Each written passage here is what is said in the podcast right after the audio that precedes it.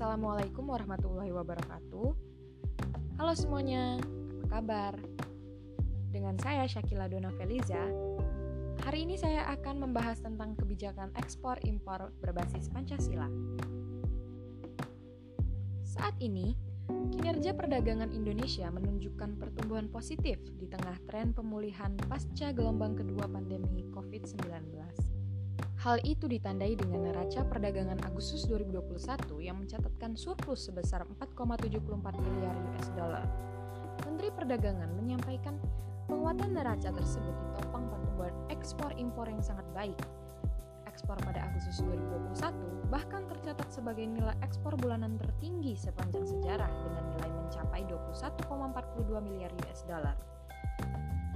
Sementara itu, Nilai impor Indonesia pada Agustus 2021 tercatat sebesar 16,68 miliar US dollar atau naik sekitar 10,35 persen. Nah, peningkatan impor yang terjadi pada Agustus 2021 ini didorong naiknya impor migas dan juga impor non-migas. Dengan kenaikan ekspor dan impor yang begitu besar, Mengapa hingga sekarang pemerataan pembangunan ekonomi tidak kunjung hadir secara nyata dan kita tidak bisa melihat perkembangannya di antara kita? Nah, menurut saya, hal tersebut hadir karena belum sesuainya kebijakan ekspor impor dengan ideologi Pancasila maupun ekonomi Pancasila. Seperti yang kita tahu, ideologi Pancasila sendiri bermakna sebagai pandangan, nilai, cita-cita, dan keyakinan yang ingin diwujudkan dalam kehidupan nyata Sedangkan ekonomi Pancasila sendiri adalah sebuah sistem perekonomian yang didasarkan pada lima sila yang ada di Pancasila.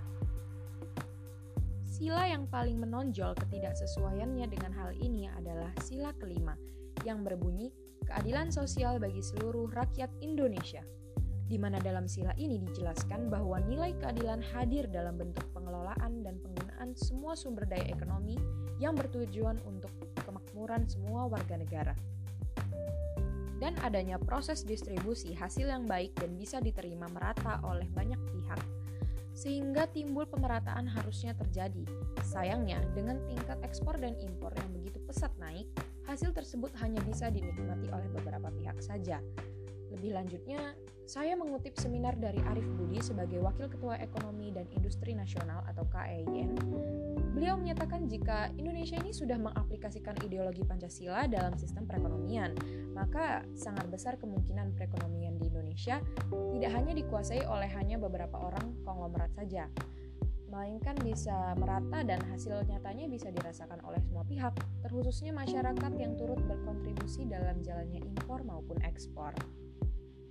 Sekian yang dapat saya sampaikan, kurang lebihnya mohon maaf.